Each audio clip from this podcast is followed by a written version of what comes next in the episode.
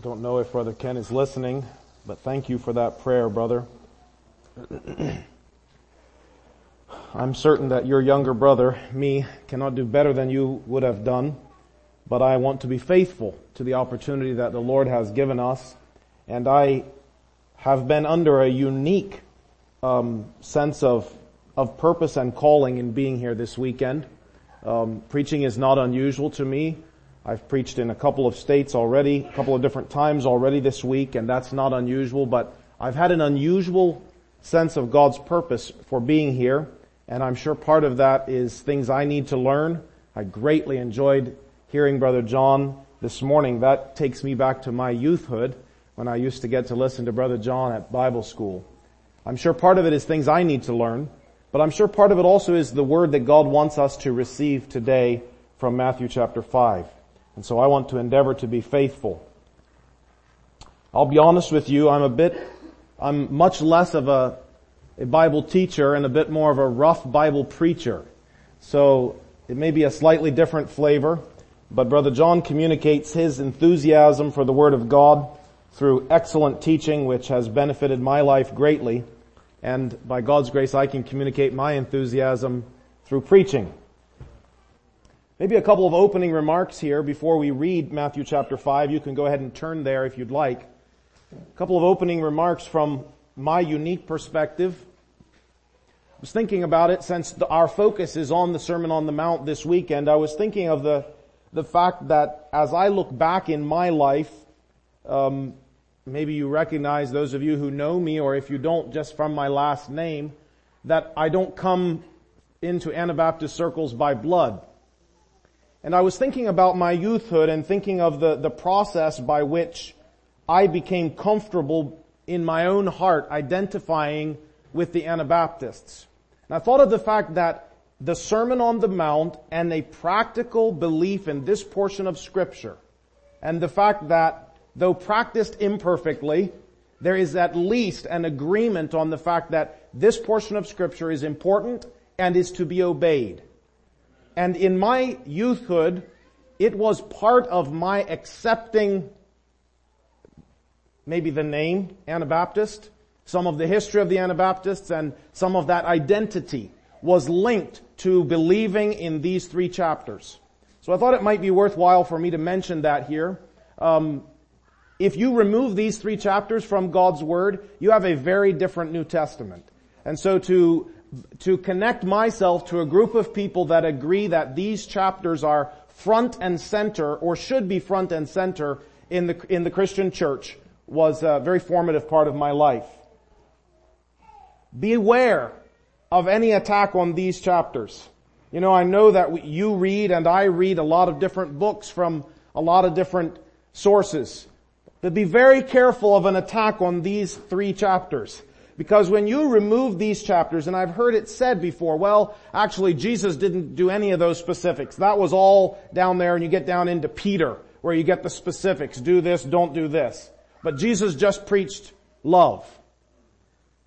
That's only true if you eliminate the Sermon on the Mount, and I think you can find even outside of the Sermon on the Mount that Jesus preached a practical gospel. But with the Sermon on the Mount included, there's absolutely no way to conclude that Jesus was not preaching a practical gospel. So beware of an attack on these three chapters. I also thought from my unique perspective as a missionary in Africa, it may interest you to know that we're placing great emphasis on the teaching of these three chapters to our African brothers and sisters.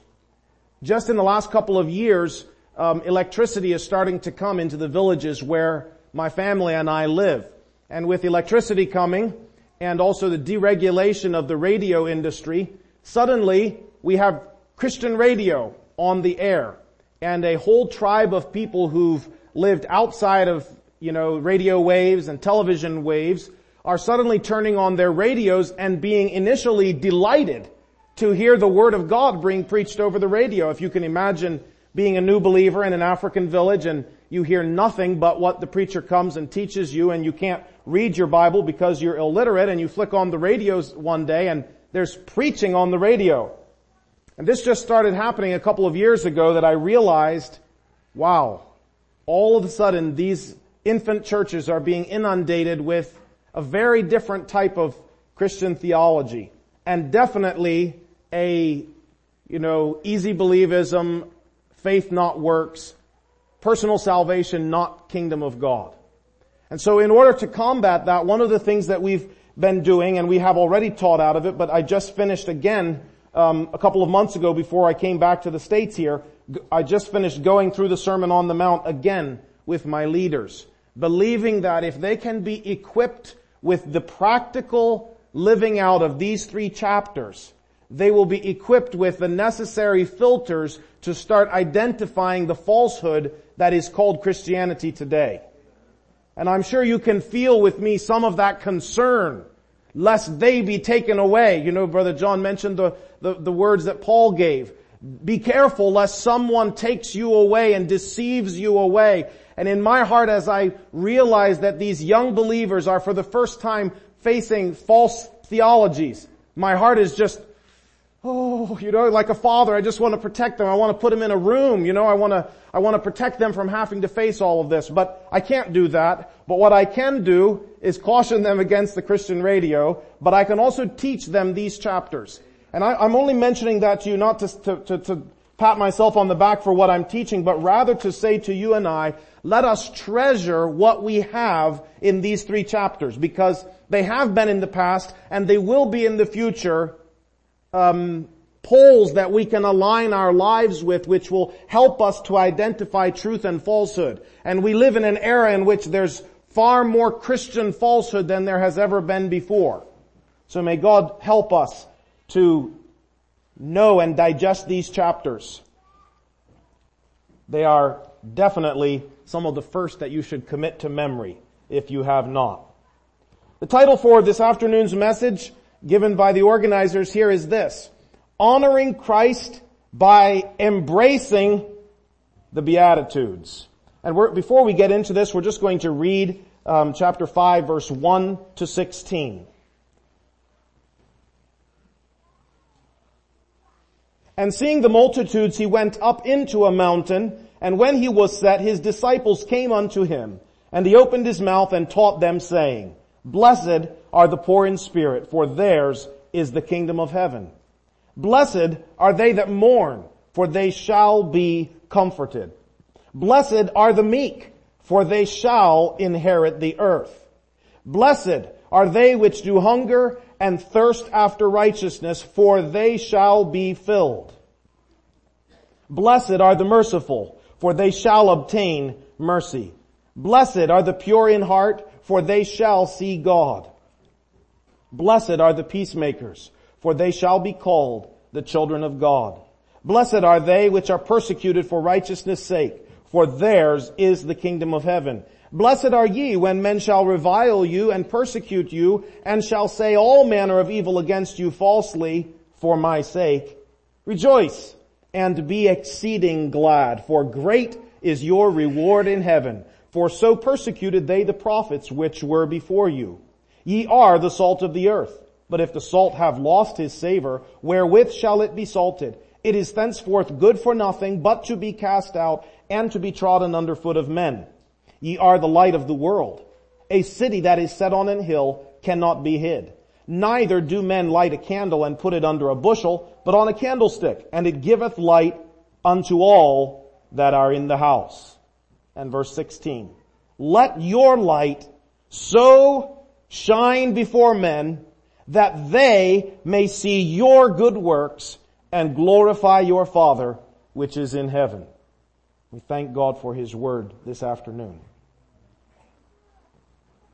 I'm not sure if it's possible in 50 minutes to even give a basic perusal of these Beatitudes.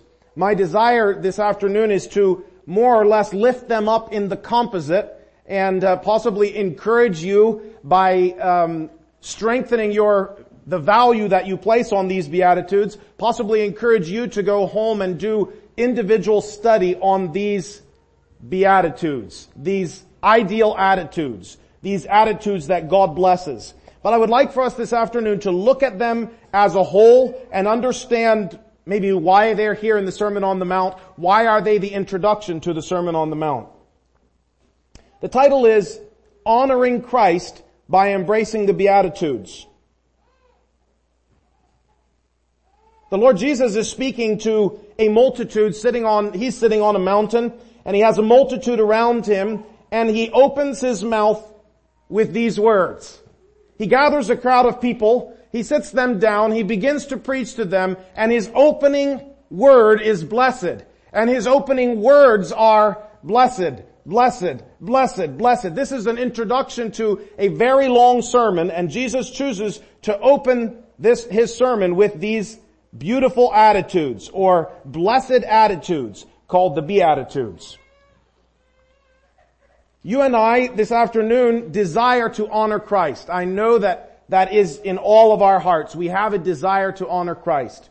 And this afternoon we would like to embrace Maybe you have in the past, but again today, let's embrace these Beatitudes as a way of honoring Christ.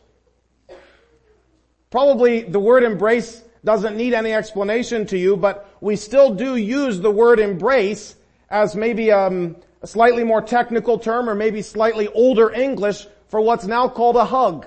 And I do not mean to cheapen that word in any way by attaching it to the title here, but that is exactly what we desire to do this afternoon. We desire to embrace, to claim as our own, to hold close to ourselves and show affection for these Beatitudes. It's very dangerous when scripture is something that we kind of hold out there. We want to bring it in here. That's what we say we believe, right? Practical. We want to hold it in here real close to us where we can embrace it and make it a part of our lives. How do we honor Christ by embracing the Beatitudes? We honor Christ because we're, we're living out those things which He calls blessed, but maybe even more than that, as we become the Beatitudes, we are becoming like Christ. Our brother mentioned this morning Philippians chapter 2. And if we were to put these two portions of scripture beside each other, you could find most of the Beatitudes at least suggested in Philippians chapter 2 where we are told, let this mind be in you, which was in Christ Jesus. And we are told to put on the mind of Christ.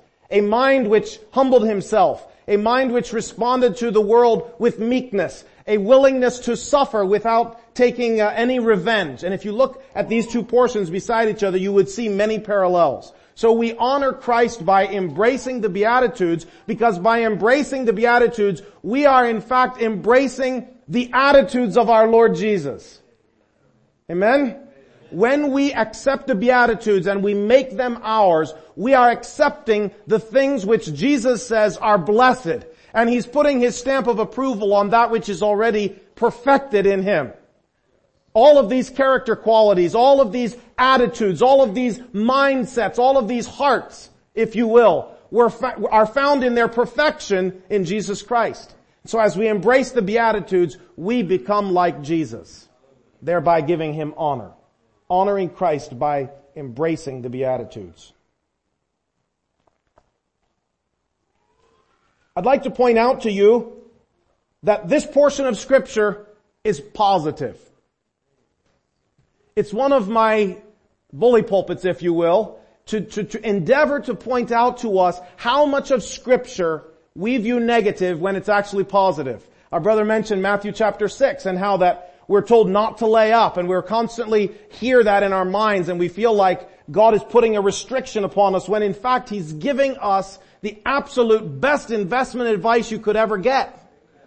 But it's because we look from sort of a I don't know, halfway between the world and kingdom mindset, and we feel a little uncomfortable over here because we know something about the kingdom mindset, but we have not embraced the kingdom mindset, so we're, we're sort of in the middle and uncomfortable with both. May God help us. But this word is positive. These Beatitudes are not, there's no don't do this and don't do that in the Beatitudes.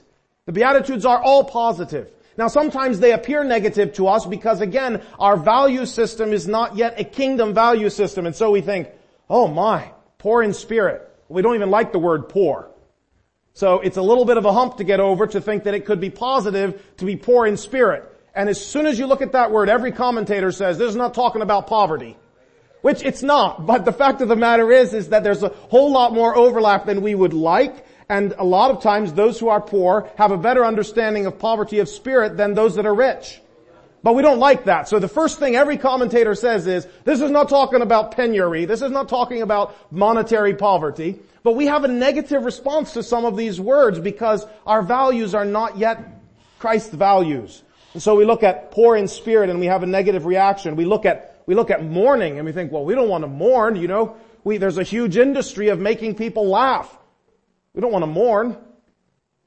And we could go on down through. We do not live in a society which values meekness. We don't value hunger.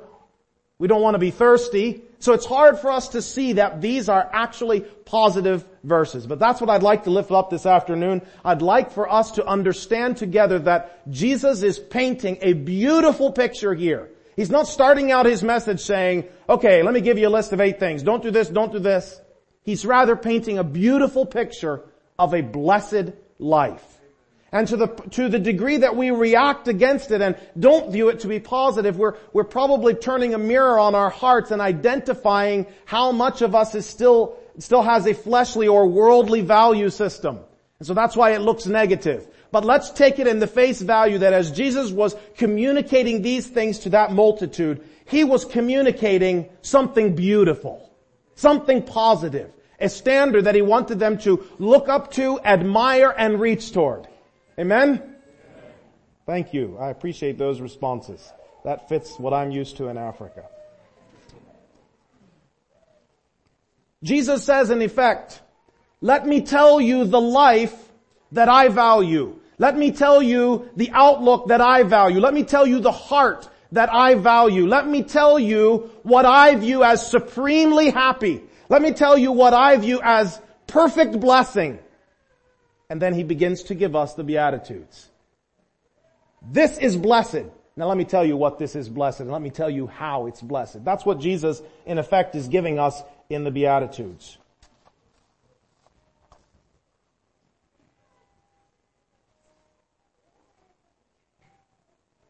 In my mind, and I, maybe it just helps me to picture it, but I sort of picture the Beatitudes with the headline as blessed. I wish, you know, if we, if we had like a, a mannequin or a, a person up here, we could say, this is blessed.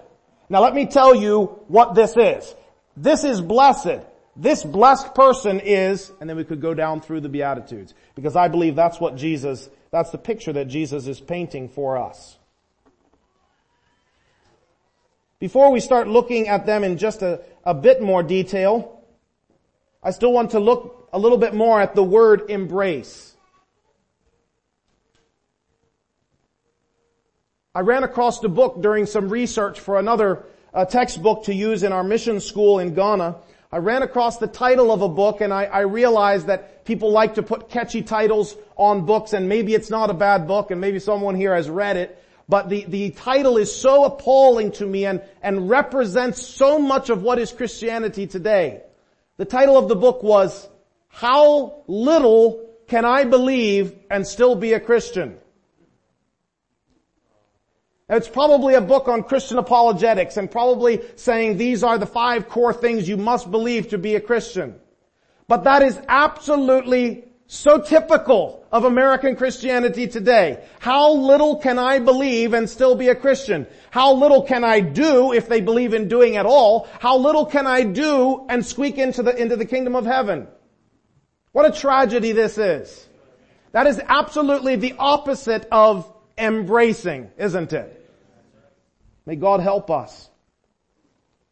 You do not need to turn here, but let me read to you a scripture that comes to my mind that highlights this. David in Psalms 119 and verse 31 says, I have stuck unto thy testimonies. Wow. I have stuck unto thy testimonies. Probably if I would have asked you if that word was in the Bible, you'd have said stuck. No, the, the word stuck is not in the Bible. It is.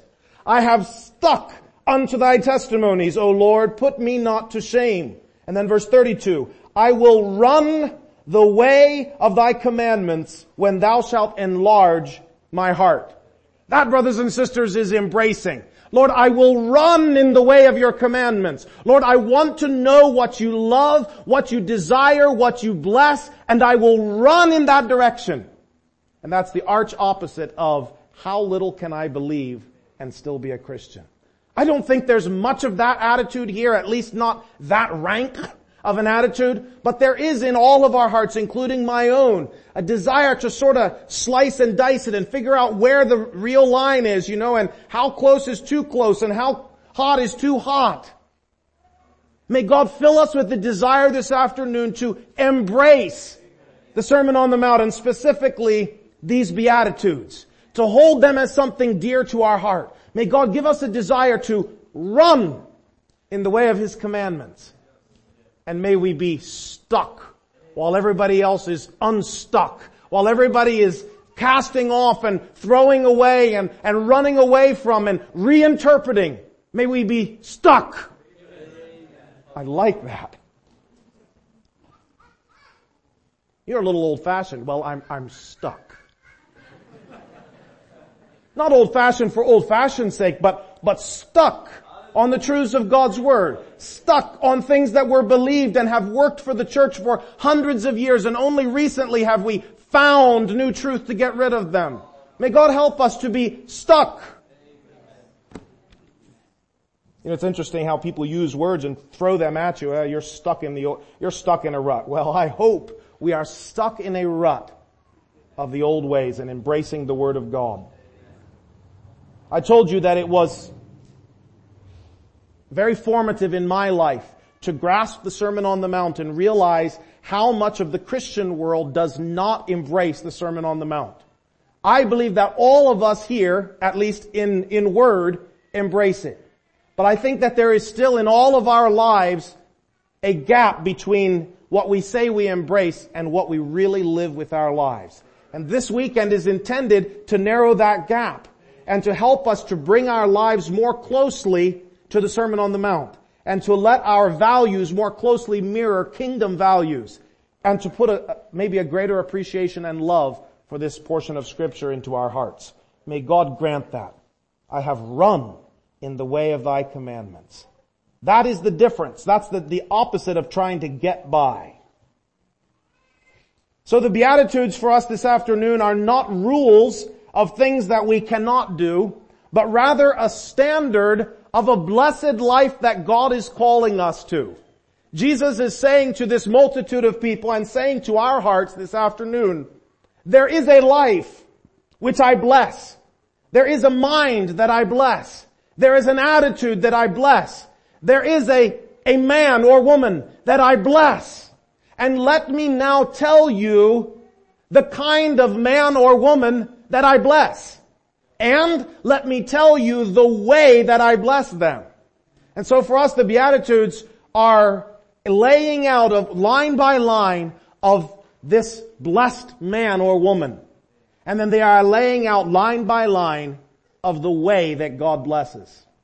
What a treasure it is. It's not just, it's, it would be enough for God to just say, I bless that person.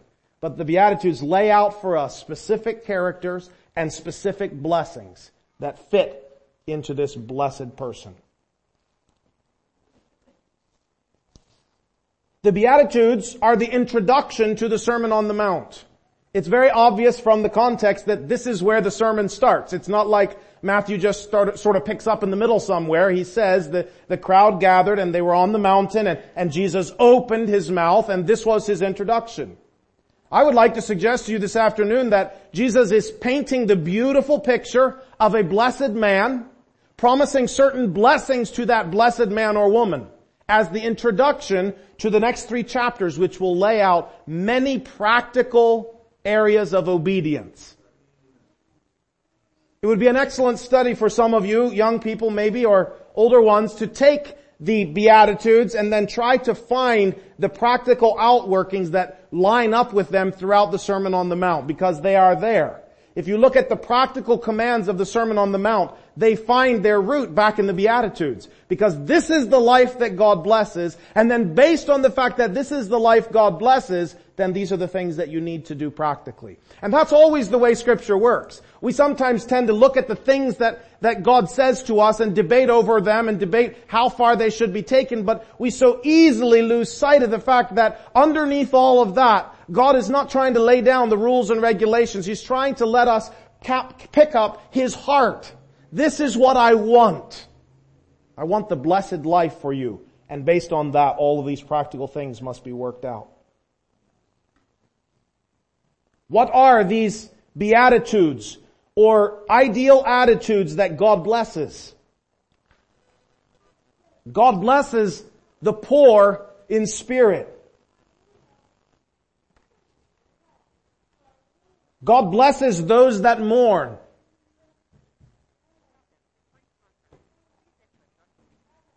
Jesus says, I bless those that are meek.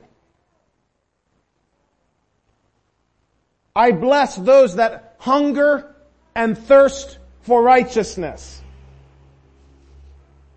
God says, I bless the merciful. This blessed person that I'm paint, that God is painting a picture of in front of us this afternoon. This blessed person is pure in heart. This blessed person is a peacemaker. And lastly, this blessed person is willing to suffer for Christ.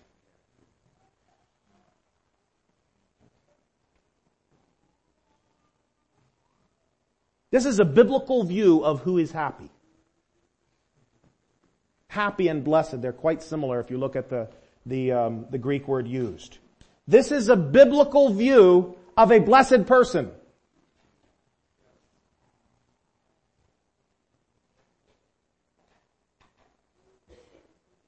It's so different from what the world says blessedness is. So different from what the world says happiness is. And you and I, brothers and sisters, we are affected by the world. We're affected by its values. Unless we are constantly on guard and constantly washing ourselves with the Word and constantly strengthening kingdom values by agreeing with God's Word, we're affected by the values of the world around us. And that's why it is that we read these Beatitudes and something in our heart says, wow, that's blessed? That's happy? Are you sure? It's because we're affected by the world around us. The world doesn't think the poor in spirit are the blessed ones. Not at all. That's a kingdom value. Not this kingdom, his kingdom. He values it. He says it's blessed. He says it's beautiful. He says it's the person that he blesses. And you and I are committed to be members of his kingdom. Right? We are under his lordship. May God help us to pick up his values.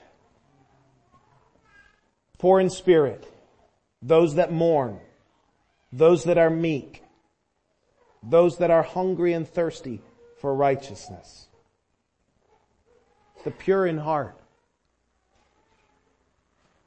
I wonder what it means in 2012 to be pure in heart. I wonder sometimes. Sometimes I remember back to my childhood where most of you and most of us wouldn't buy gas from gas stations that sold cigarettes. I remember that. Any older head shaking? Is there anybody else who remembers that? I know they all sell cigarettes now, but I remember when that was an issue. I remember the outcry when the grocery stores started to put those magazines up front by the checkouts. What does it mean to be pure in heart in 2012? I know that it doesn't mean closing ourselves up in a cocoon, and if you think maybe fleeing to Africa would make it easier, the world is the world. But we are called to be pure in heart. And once again, this is a value that cuts across, across the grain of the values of the world around us.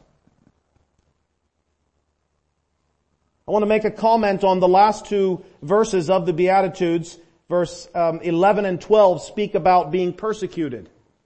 It's interesting when you read commentators and I would urge you to learn to identify the angle that a commentator is coming from. But when you look at verse 11 and 12, some commentators don't acknowledge that as one of the beautiful attitudes, but rather if you're living these out, you may suffer persecution.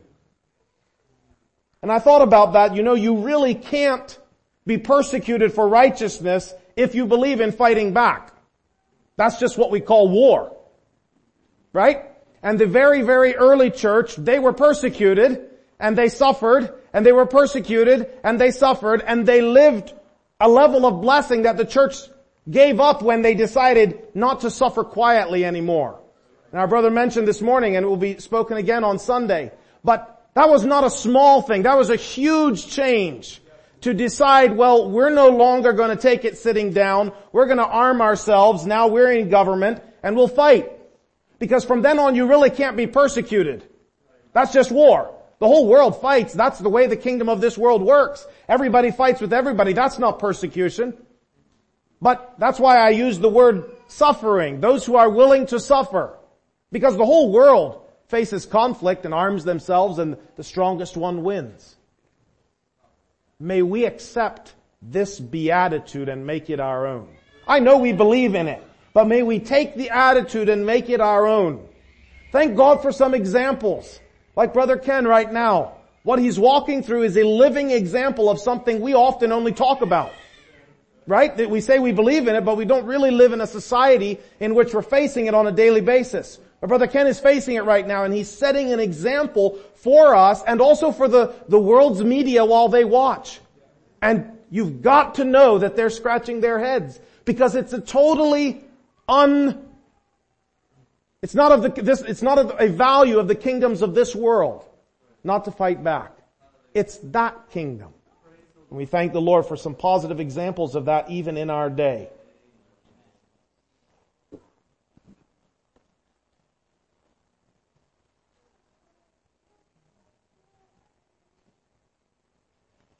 As I prayed over this portion of scripture this morning, I felt like the Lord was saying to my own heart, and I want to communicate to you, the frustration that you and I sometimes feel because we are caught in between the values of God's Word and the, the values of the kingdoms of this world.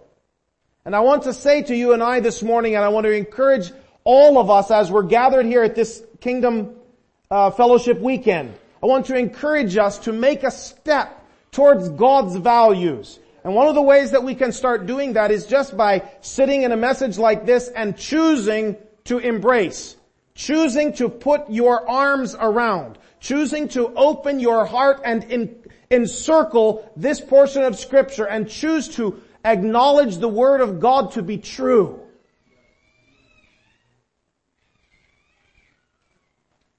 When I look in my own life at places where I'm not being obedient to these beatitudes or I'm being obedient but, but I'm uncomfortable with it and I don't like it, it's because my values are not lining up with His values. And so that's one of the, the treasures that we have in these Beatitudes is that as we seek to have the attitudes of Christ, it, it shows us up. It shows us where our values are wrong.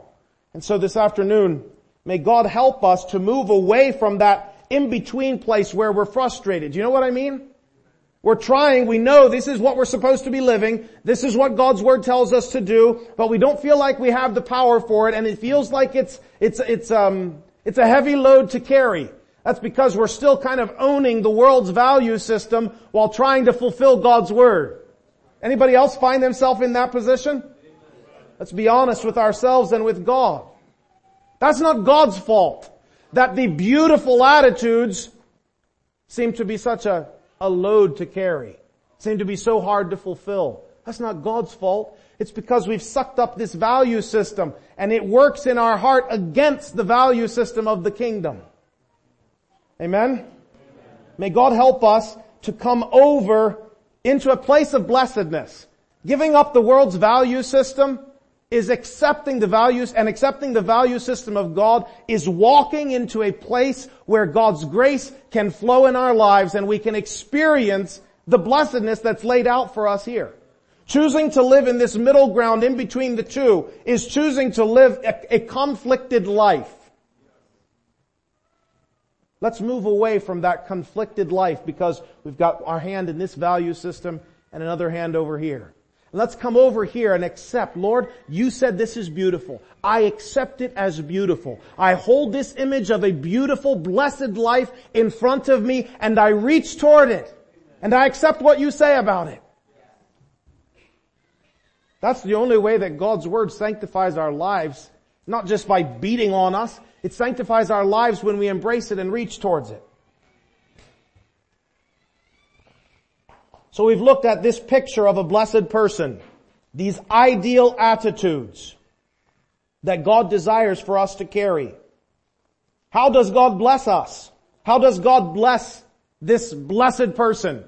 Like I said already, it's a treasure that God doesn't just say, I bless this kind of person, but lays out for us specific ways that He blesses the person who picks up and holds these ideals. And so we have listed, just like we have the eight Beatitudes listed, we also have these specific blessings. This blessed person, this happy person, this person who lives out the character and ideals of Jesus Christ, the kingdom of heaven is his or hers. The kingdom of heaven is his or hers he or she has ownership in the kingdom of heaven. Wow. You didn't say it, so I did. For his or hers is the kingdom of heaven. This blessed person will be comforted. There's lots of ways you can interpret these. Probably it has an application in this life and an eventual total comforting in heaven. But this blessed person will be comforted. This blessed person not only has ownership in the kingdom of heaven, but this blessed person shall inherit the earth. Wow. That was good. I don't want us to be light with scripture, but if God's word doesn't thrill us, the world will. Wow! God says to us, this blessed person has ownership in the kingdom of heaven, and this blessed person shall inherit the earth. Thank the Lord. This blessed person will be filled. This person that has hunger and thirst will be filled. He will not be left hanging. He will not be left hungry and he will not be left thirsty. He will be filled those hungers and desires will be met. Thank the Lord. This blessed person will obtain mercy. This blessed person will obtain mercy. This blessed person, this man or woman that lives out these beautiful attitudes, these beatitudes in scripture, this person will see God. I don't know how you, how do you conceptualize what that blessing means? But this blessed person will see God. Probably it means in this life, and it also definitely means in our, our eternal reward. Will see God. This blessed person will be called a child of God. One of the children of God. And lastly, we have repeated for us under verse 10, for theirs is the kingdom of heaven. And in verse 12, for great is your reward in heaven. That's a lot of blessings. Think through those blessings, sort of look back into the longings of humanity and see if you do not see those blessings meeting and far exceeding the desires that we human beings have. Do you not hear the longings of the world being met in this blessed person? This blessed person has ownership in the kingdom of heaven. This blessed person is comforted. The world is looking for comfort. No generation as, as, has desired that comfort and has gone to as many ends to achieve that comfort as this generation. More pills prescribed, more um, psychologists hired. People are looking for comfort. But this blessed person will be comforted. This blessed person inherits the earth. People spend their life trying to stack up and add an acre and add five and add a farm and when they're all done they have a grand total of 12 acres. But this blessed person inherits the earth.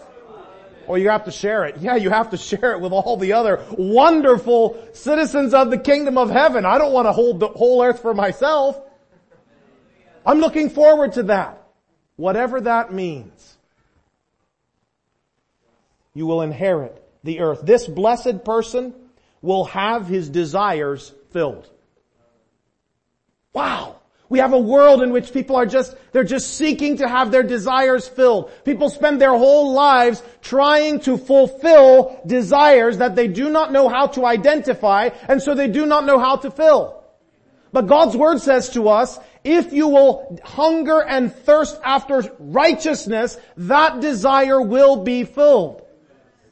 You will not be left hanging. You will not spend your life with this gnawing sense of hunger, a gnawing sense of not being fulfilled. No. Those who hunger and thirst for righteousness, they shall be filled. This blessed person obtains mercy. This blessed person sees God. This blessed person receives a great reward. Can you see how that all that we human beings naturally desire, all these things can be met, will be met, will be even exceedingly met for those that embrace the Beatitudes. That's the promise of God's Word. God is not only pointing us to the type of person He blesses, but He is laying out for us specific blessings. And yes, we should just obey Him because He's God.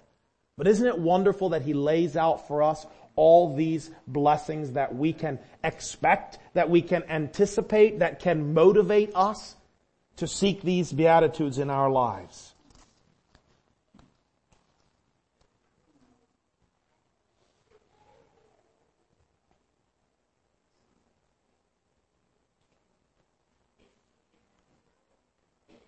I appreciated what Brother John said this morning about the fact that there's so much theology, if you will, of just me getting saved.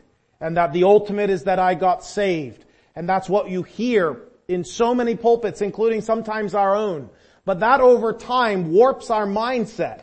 Okay, and now we, we have agreed that, well, when you get saved, you also come under the lordship of Jesus Christ we would say it's wrong to believe you can be saved, but Jesus not become your Lord. And I'm grateful that we say that. That's part way, but that's still not all the way to understanding what our brother was saying about the kingdom of God and recognizing that when you come to Christ, you are now entering the thing that you're supposed to live in and live out for the rest of your life. Because of this, American Christians including some of us, we react against the concept that, that Christ can demand obedience from us. If you don't agree, start preaching it practically and see what words you get back. Immediately. Legalism. Works based. You know. Surely you've heard all those things. We're looking at it wrong. He's not telling us what to do. He's giving guidance to His kingdom. We chose to enter into the kingdom of His dear Son when we were born again. I would say that entering into His, to placing yourself under His kingship is much greater even than the, the concept of lordship, which we hear talked about all the time. It's all embracing. It's life embracing. I think we need to acknowledge that our own outlook has been somewhat warped by the Christian world around us. And may we use this weekend to take a move in our hearts, on our knees, in our prayer groups, in our fellowship, to take, take a step towards embracing a Christian life which is kingdom.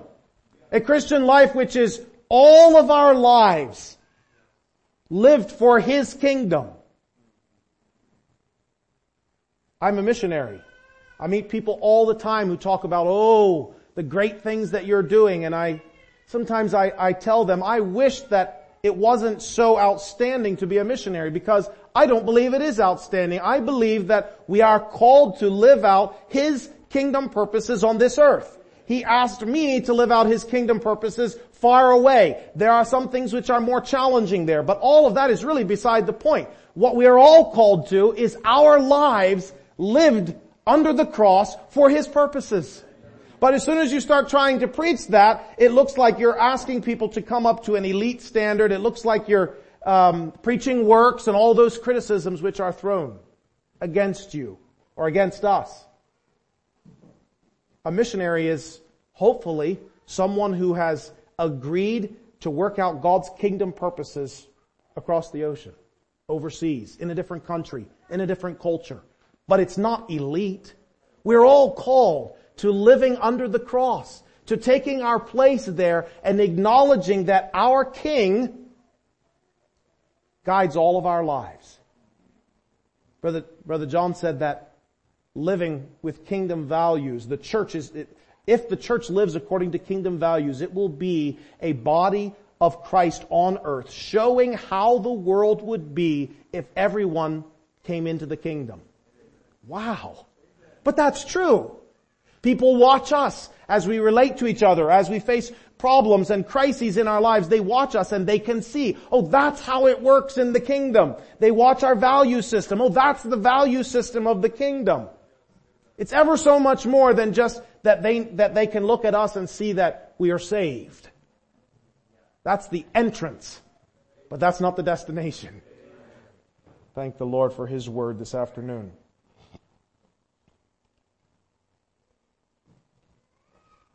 We are called to the kingdom and the kingship of our Lord. You can't live in a kingdom without acknowledging its sovereign.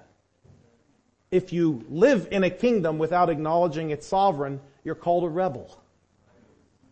Right? To come into a kingdom means to acknowledge the kingship of the sovereign. And that's our Lord. And He has every right to lay out the value system of His kingdom. And we will be supremely blessed as one of the, one of the Greek definitions, supremely happy. We will be supremely happy if we will come wholeheartedly into that kingdom. Not a toe in, not a foot in, wholeheartedly into that kingdom. Because once we're in there, that's when the blessings start flowing. That's when our value system starts to conform to His values. And suddenly we're able to understand that yes, this, the person who lives out these Beatitudes is supremely blessed.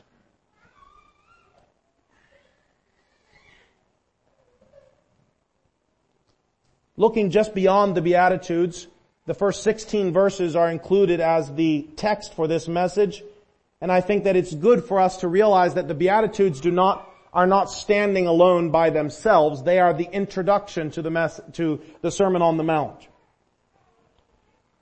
Verse 13, 14, and 15 talk about the effect that these beautiful, blessed people are supposed to have on the earth. Amen? They are to be the salt of the earth. They are to be the light of the world. They are to be the city on the hill.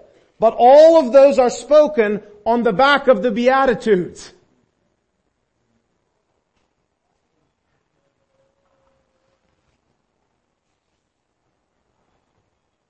They, I wish it wasn't true of us, but the Christian world out there wants things to believe instead of things to obey. One writer said, we want credenda instead of agenda. Give me a list of creeds, not a list of things that need to be done. You know, because we think, well, it's easy to believe. Probably it's because we misunderstand what it really means to believe. Because to really believe means to embrace it and make it my own and conform my values to the values of that which I love. Give me things to believe. Let me have some kind of a, a mental assent given to this set of, to this creed.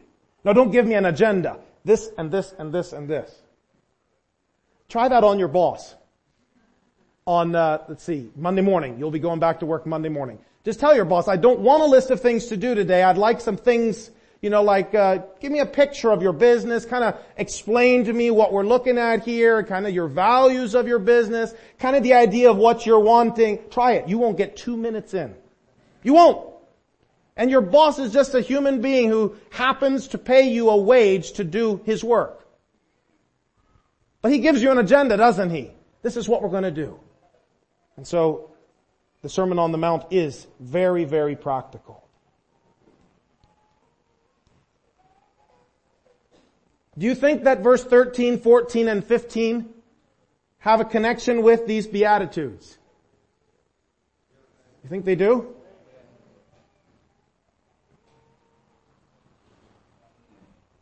Is it possible that the church is not the salt of the earth because we're not embracing these attitudes? If we're not, then the Bible tells us here in verse 13 that if the salt loses its savor, it's not good for anything but to be basically almost like gravel, possibly a little bit of traction on the ground. It's basically worthless. If it is not salty anymore, it can't be used for anything. They just throw it out on the ground. And is not the Church of Jesus Christ in America today pretty bland? Not very salty? Doesn't seem to make any great difference? Can't really tell if you're touching it or not touching it? Can't really tell if you're seeing it or not seeing it? The Sermon on the Mount. If the Sermon on the Mount is not being lived out, and specifically for our message this afternoon, if we are not embracing the Beatitudes, then we're not very salty. And God's Word says we're not very valuable. Because our value is based on our saltiness.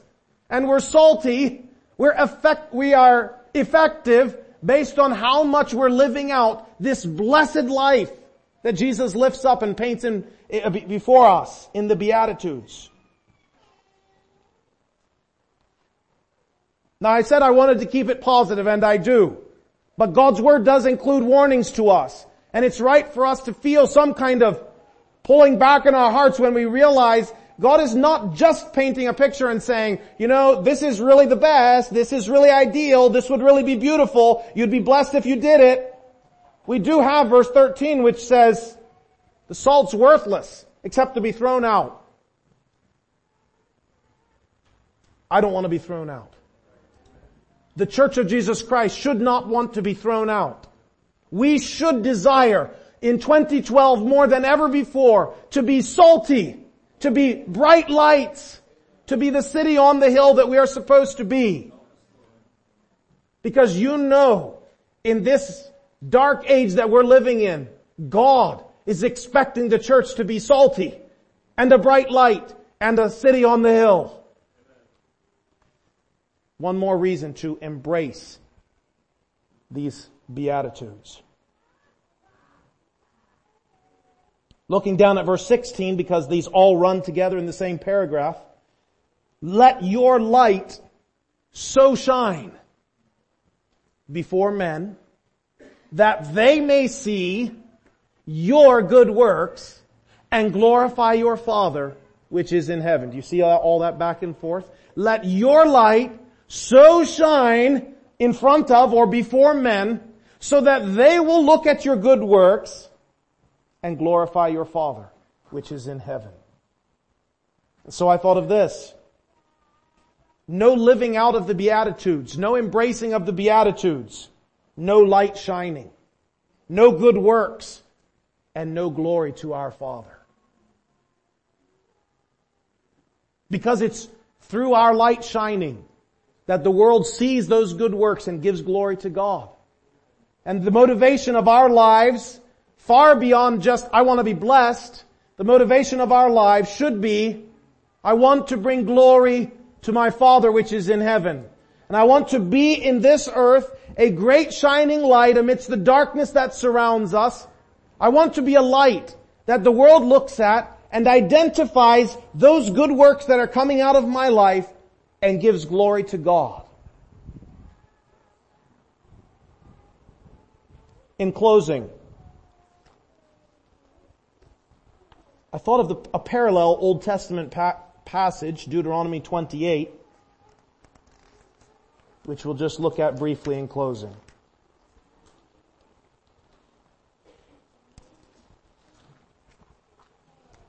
One of the outworkings of the idea that the, the, the, high point of Christianity or the, the purpose of Christianity is to save me from hell. That's sort of a, you know, lightly glazed over humanism. Humanism with a light glaze of Christianity. But one of the outworkings of that in our, our lives, even as Christians, is that many times we're not motivated for the glory of God. And I think it's interesting that in both Deuteronomy 28 and Matthew 5, the ultimate end of all of it, even while God pronounces blessings, incredible blessings, in the Old Testament and in the New, the ultimate is God's glory. Let's just briefly look here. Uh, Deuteronomy chapter 28.